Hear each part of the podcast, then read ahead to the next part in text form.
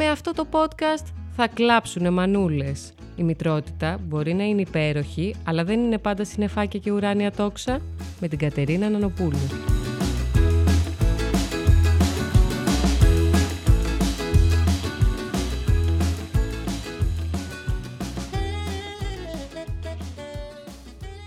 Δεύτερη σεζόν θα κλάψουνε μανούλες. Ξεκινάω, μπαίνω κατευθείαν στο ψητό.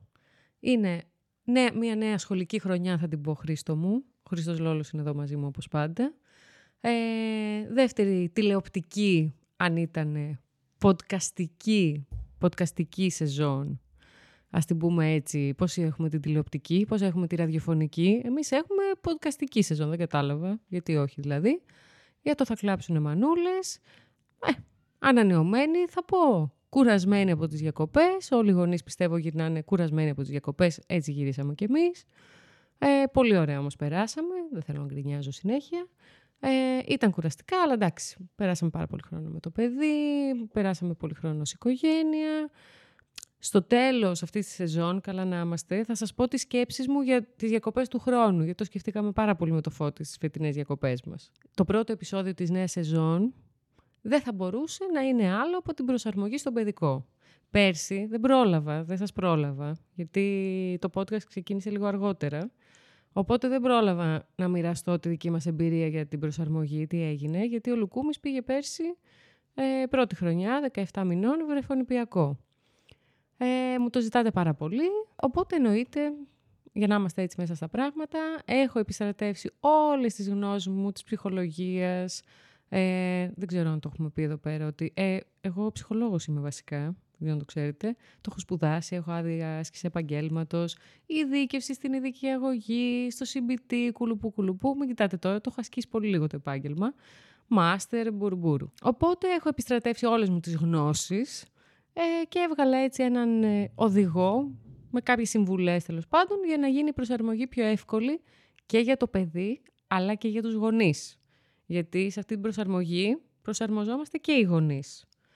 Εμείς λοιπόν όταν ήταν να πάει ο μικρός στο βρεφονηπιακό, εντάξει το είχαμε πάρει πολύ χαλαρά, είχαμε κάνει μια προετοιμασία πριν, δηλαδή λέγαμε στο παιδί ότι θα πάει σχολείο, θα κάνεις το ένα, θα κάνεις το άλλο. Είχαμε περάσει και απ' έξω ε, από το σχολείο με το παιδί, για να το δει έτσι, να μην του φανεί την πρώτη μέρα περίεργο. Έρχεται την πρώτη μέρα, είχαμε μιλήσει με το παιδικό. Μας λέει την πρώτη μέρα θα κάτσεις πάρα πολύ λίγο, τύπου μισή ώρα, 40 λεπτά, να είστε alert να τον πάρετε. Okay, okay. Λοιπόν, παρένθεση. Στο δικό μας παιδικό δεν ήταν από αυτούς τους παιδικούς που δεν σε άφηναν να μπεις μέσα ε, με το παιδί στην προσαρμογή. Ξέρω ότι αυτό είναι μια μεγάλη συζήτηση και πάρα πολλοί γονείς διαφωνούν με αυτό το πράγμα. Ε, δεν ξέρω, όχι δεν ξέρω, δεν θεωρώ ότι υπάρχει σωστό και λάθος. Ε, πιστεύω ότι ό,τι είναι καλύτερο για το πώς το νιώθει ο γονιός και στη συνεργασία με το σχολείο θα είναι καλύτερο και γενικά. Επίσης ξέρω ότι αν το απαιτήσετε και το ζητήσετε πάρα πολύ ευγενικά από το σχολείο, ίσως να σας αφήσουν να μπείτε μέσα. Εγώ θα πω ότι δεν θα μ' άρεσε να είναι κάποιοι γονείς μέσα και κάποιοι να μην είναι, για το δικό μου το παιδί θα το πω, γιατί μπαίνει το παιδί στη διαδικασία της σύγκρισης και δεν μ' αρέσει. Τέλος πάντων, ε, εμείς ήμασταν ok με αυτό να μην μπούμε μέσα. Ε, το παιδί είναι ένα παιδί το οποίο ήταν έτσι πολύ αυτόνομο, ανεξάρτητο, γενικά κοινωνικό κτλ. Όσο μπορεί να είναι ένα παιδί 17 μηνών πάντα. Οπότε έρχεται η πρώτη μέρα, τον αφήνουμε εκεί. Ήξερα βέβαια εγώ πώς πρέπει να είμαι, ότι ο αποχαιρετισμός πρέπει να είναι σύντομος, αγκαλιά, με αγάπη κτλ. Αλλά να μην δείξω συναισθήματα και τέτοια. Ε, τον αφήνω. Ε, πατάει ένα ουρλιαχτό, μαμά, κλαίει κτλ. Ε, σπάει η καρδιά μου χίλια κομμάτια εννοείται. Δεν το δείχνω, πιστεύω δηλαδή δεν το έδειξα. Κλείνει η πόρτα, πάω στο αυτοκίνητο, βάζω τα κλάματα. Αυτή ήταν έτσι η πρώτη δύσκολη μέρα. Εμείς τι κάναμε τώρα; Επειδή η ρουτίνα μας γενικά πια θα ήταν ότι θα τον πηγαίνω εγώ στο παιδικό και θα τον παίρνει πάντα ο παππούς και η γιαγιά. Οπότε ακόμα και τις πρώτες μέρες στην προσαρμογή, ε, παρότι ήθελε και ο Φώτης να έρχεται κτλ. Ε, του είπα άσε, ας το κάνουμε όπως θα το κάνουμε και στο μέλλον, ώστε να εδραιωθεί κάπως η ρουτίνα. Οπότε δεν πήγα, παρότι ήταν 40 λεπτά έκατσε μόνο την πρώτη μέρα και θα μπορούσα να πάω να τον πάρω, δεν πήγα να τον πάρω εγώ. Άφησα τους γονείς μου να πάνε να τον πάρουν, όπως και θα έκαναν και αργότερα και ήταν κάτι που το είχαμε εξηγήσει. Αυτό το κάναμε για να μην κάποια στιγμή έρθει η στιγμή που θα πει το παιδί, κάτσε κάτι έχει αλλάξει εδώ πέρα. Ε, κάθε μέρα πήγαινε και καλύτερα, καθόταν και λίγο παραπάνω. Είχαμε πολλή επικοινωνία με το σχολείο. Ε, μας έλεγαν γενικά πόσο θα κάτσει. Ε, μέρα με τη μέρα με τη μέρα. Γύρω στις 10 μέρες είχαμε φτάσει, ή στις δύο εβδομάδες για να είμαι πιο ειλικρινής, ε, είχαμε φτάσει εν τέλει στο στόχο μας που ήταν πόσο θα μείνει τελικά ο μικρός στο σχολείο που ήταν μέχρι τις 4 το απόγευμα. Ε, κοιμήθηκε κιόλας εκεί χωρίς κανένα πρόβλημα. Γενικά πήγε πολύ ομαλά θα πω. Πέρα δηλαδή από την πρώτη μέρα, μετά όλες οι υπόλοιπες ήταν πάρα πολύ ομαλές. Δεν είχαμε τέτοια κλάματα, δεν είχαμε έτσι πολύ πράγμα. Όχι ότι θα σήμαινε κάτι και να είχαμε. Και αυτό είναι το άλλο που θα πω, ότι κάποια παιδιά προσαρμόζονται στη μία εβδομάδα, αλλά προσαρμόζονται ε, σε δύο μήνες. Δεν υπάρχει σωστό ή λάθος, δεν υπάρχει κάτι που μπορείς να κάνεις λάθος ή να κάνεις καλύτερα τέλος πάντων. Συμβαίνει αυτό καμιά φορά. Επίσης, το άλλο που είναι πάρα πολύ συνηθισμένο είναι κάποια παιδιά τα οποία στην αρχή φαίνονται ότι είναι πάρα πολύ OK. Μετά από λίγο που συνειδητοποιούν τη μονιμότητα της κατάστασης, δηλαδή ότι τελικά αυτό, ξέρεις, δεν ήταν για μια εβδομάδα. Αυτό τώρα ήρθε για να μείνει η νέα συνθήκη αυτή. Τότε είναι που παθαίνουν πάρα πολύ. Φυσικά παίζει πάρα πολύ ρόλο σε ποια ηλικία ακριβώς είναι, αν είναι στη φάση του άγχους αποχωρισμού. Δηλαδή είναι τόσο πολλά τα πράγματα τα οποία δεν μπορείς να δεν, δεν μπορείς να τα έχεις όλα σωστά ή δεν, δεν θα είναι όλες οι συνθήκες πάντα κατάλληλες. Ε, αυτό που λίγο έτσι θέλω να πούμε τώρα, πέρα ότι μοιράστηκα την εμπειρία μου, είναι κάποιες συμβουλές, ας πούμε, για να γίνει πιο εύκολη η προσαρμογή. Γιατί τα παιδιά εννοείται δεν θα το πάρουν όλα με τον ίδιο τρόπο. Τι κάναμε εμείς; Παρένθεση να πω το εξής, ότι εμάς μας βοήθησε πάρα πολύ, πέρα από το γεγονός ότι εξ αρχής κάναμε τη ρουτίνα όπως θα είναι και στο μέλλον, να έχει μαζί του ένα το αρκουδάκι του. Ήθελε να το, το κρατούσε γενικά για ασφάλεια. Οπότε τον αφήναμε να το παίρνει μαζί. Δεν τον αφήσαμε ποτέ να πάρει κάποιο παιχνίδι, γιατί δεν επιτρεπόταν κιόλας. Ε, αλλά τον αφήσαμε να έχει μαζί τον ανά του, το οποίο το είχε για ασφάλεια και μέχρι και το τέλος χρονιάς ε, σχεδόν πάντα το έπαιρνε. Μέσα στο σχολείο δεν το είχε, το είχε στην τσάντα του. Απλά το θεωρούσε έτσι ως κάτι ασφαλές και το, ε, και το ήθελε. Να πω επίσης ότι εγώ πήγα βρεφονιπιακό πάρα πολύ μικρή. Και νομίζω ότι κοιτώντας πίσω, χωρίς βέβαια να θυμάμαι τότε πώς ένιωσα, πάρα πολλά από τα έτσι, θέματα συσσαγωγικά που έχω ε, βασίζονται σε αυτό. Ε, έτσι έχω ε, καταλάβει, μπορεί και να μην είναι και αλήθεια. Ε, έτσι έχω ένα άγχος εγκατάλειψης, οπότε για μένα ήταν πάρα πολύ δύσκολη αυτή η πρώτη μέρα, γιατί καθρέφτησα αυτομάτως στα δικά μου ψυχολογικά στο παιδί, ότι θα νομίζω ότι το εγκαταλείπω, ότι μπουρμπούρου, όλο μου γενικά βγήκε το παιδί από μέσα μου. Και το λέω αυτό γιατί πολύ συχνά σε τέτοιες φάσεις ε, βγάζουμε πάρα πολύ τα δικά μας συναισθήματα. Ε, και αυτό πρέπει λίγο και να το δουλεύουμε εννοείται, αλλά σε πρώτη φάση να μπορούμε να το αναγνωρίζουμε. Δηλαδή ότι αυτό το λέω τώρα και το νιώθω επειδή το νιώθω εγώ ή όντως έτσι νιώθω το παιδί μου. Λίγο έτσι να κάνουμε ένα reflection που λέμε Χρήστο μου. Έτσι. Ε, λοιπόν, νομίζω ότι η προσαρμογή ε, έχει να κάνει με δύο πράγματα. Έχει να κάνει με την προετοιμασία και έχει να κάνει με actually όταν μπαίνουμε στη φάση της προσαρμογής, δηλαδή πρώτη μέρα στο σχολείο. Ε, νομίζω είναι πάρα πολύ σημαντική η προετοιμασία πρέπει οι γονείς να προετοιμάσουμε και να προετοιμάσουν το παιδί για αυτό το νέο ξεκίνημα και να προετοιμαστούν και οι ίδιοι. Να μιλήσουν στο παιδί με πάρα πολύ ειλικρίνεια, να του πούνε ακριβώς τι θα γίνει. Δεν χρειάζεται να μπουν τρομερές λεπτομέρειες. Απλά ότι ξέρεις τι, θα πας εκεί. Αυτό λέγεται το σχολείο, θα κάνετε αυτά τα πράγματα. Δηλαδή να του εξηγήσουν ώστε να ξέρει και το ίδιο τι περιμένει. Γενικά, ως άνθρωποι, όχι μόνο τα παιδιά, άμα ξέρουμε τι περιμένουμε, τι αισθανόμαστε, ασφάλεια. Οπότε είναι πάρα πολύ σημαντικό να του εξηγήσουμε και να απαντήσουμε, αν είναι το παιδί πιο μεγάλο, και σε όλες τις απορίες που μπορεί να έχει. Να μιλάμε εννοείται με θετικό τρόπο, δηλαδή τι ωραίο που θα είναι το σχολείο, πόσα πράγματα θα μάθεις εκεί. Ε, αν το παιδί μας πει ότι δεν θέλω να πάω σχολείο, δεν θα του πούμε Α, όχι, μην είσαι χαζός, θα περάσεις τέλεια. Όχι, δεν εννοώ αυτό με θετικό τρόπο. Εννοώ ότι να λέμε ότι, παιδί μου, εκεί τι θα μάθεις, θα παίζετε παιχνίδια, θα ακούτε μουσική, θα χορεύετε, διάφορα πράγματα τα οποία ξέρουμε ότι αρέσουν στο παιδί μας. Πάρα πολύ σημαντικό να ξέρουμε ότι το σχολείο έχει αρχή, μέση και τέλος, δηλαδή πηγαίνεις στο σχολείο, γυρίζεις από το σχολείο και θα είσαι σπίτι με τη μαμά και τον μπαμπά, τέλος πάντων με όποιον ε, πρόκειται να είναι. Αν μπορείτε να πάτε να επισκεφτείτε το χώρο του σχολείου, ακόμα και έξω, αν δεν σας αφήνουν να μπείτε μέσα, πιστεύω επίσης είναι πολύ σημαντικό για να του δείξετε ότι να από τα κάγκελα, ας πούμε. Αυτή θα είναι η σκάλα που θα ανεβαίνει, θα μπει σε αυτή την πόρτα και όταν τελειώσεις, εγώ θα σε περιμένω ή όποιος τον περιμένει και θα γυρίσουμε στο σπίτι. Γενικά, πάλι πάρα πολύ αναλυτικά να ξέρει το παιδί ακριβώς τι θα του συμβεί. Υπάρχουν παιχνίδια εννοείται και βιβλία τα οποία μπορείτε να χρησιμοποιήσετε να κάνετε ένα εικονικό παιχνίδι. Δηλαδή με τα κουκλάκια του. Ότι αυτό το κουκλάκι πάει σχολείο, κάθεται εκεί, περνάει τέλεια με τους φίλους του ε, και μετά γυρίζει σπίτι στη μαμά του και της λέει τι ωραία που περάσαμε. Αυτό θα μπορούσε να είναι ένα παιχνίδι ας πούμε. Ε, να ψωνίσετε μαζί τα πράγματά του τσάντα, παγούρι, μπορεί να τα διάλεξει μόνο του, να κάτσετε να φτιάξετε μαζί την τσάντα, να την έχει να τη βλέπει. Έτσι δηλαδή να του δημιουργήσετε ένα αίσθημα ανυπομονησίας για το σχολείο και για άλλα τα όμορφα που πρόκειται να συμβούν εκεί πέρα. Ε, τώρα, αφού έχετε κάνει μια πολύ καλή προετοιμασία, ελπίζω να μην έχω ξεχάσει κάτι, πάμε στη φάση που ξεκινάει το σχολείο.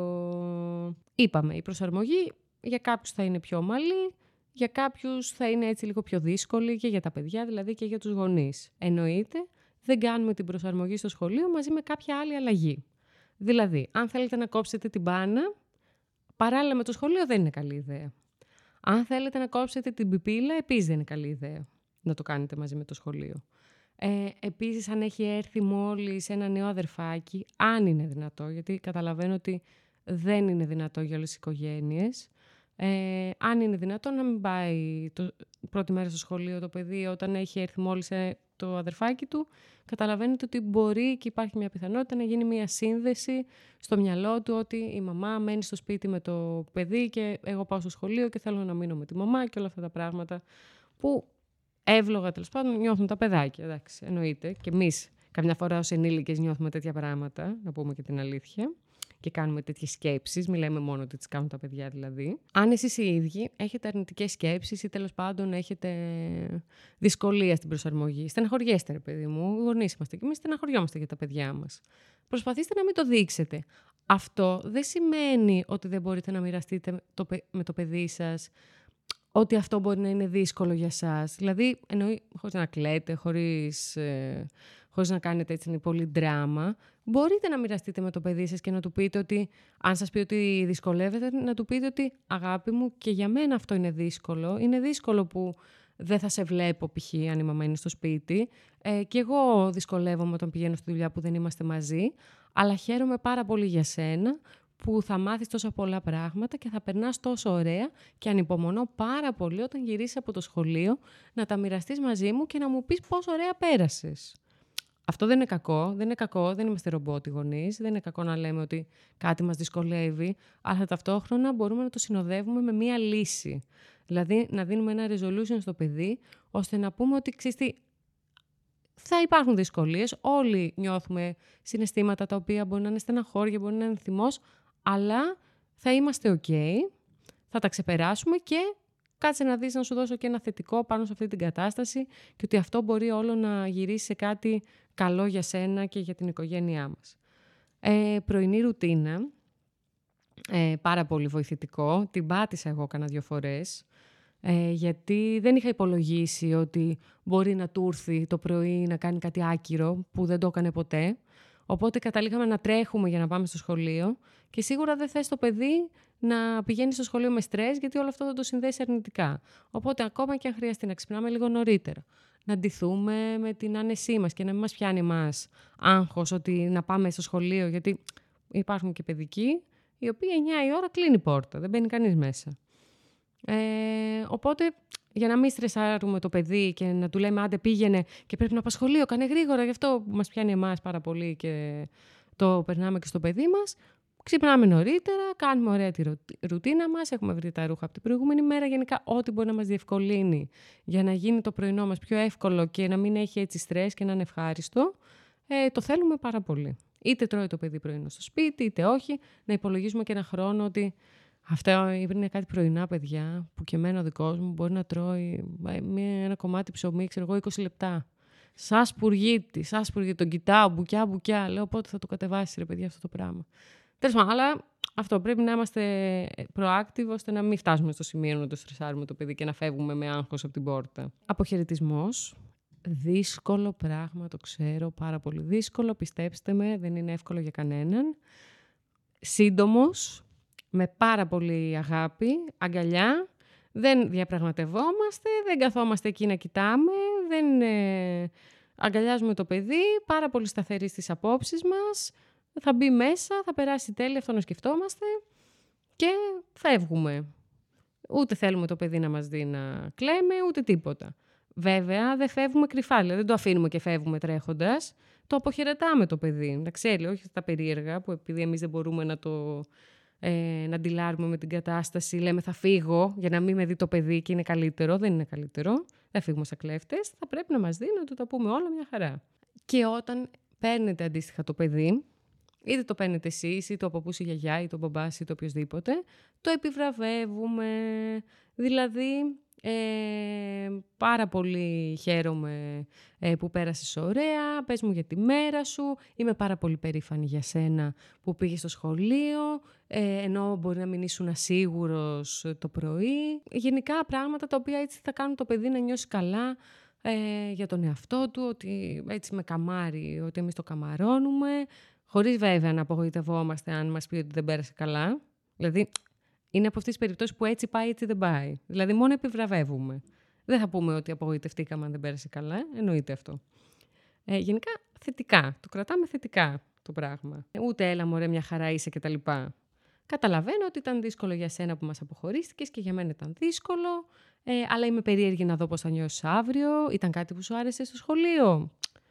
Το φέρνουμε λίγο στο πιο θετικό και αναγνωρίζοντας πάντα τα συναισθήματά του. Κάτι που μας βοήθησε πάρα πολύ εμάς άλλο ακόμα και πολύ πρακτικό είναι που τον ενθάρρυνα κάθε μέρα που πηγαίναμε ε, να περπατάει μέχρι την πόρτα.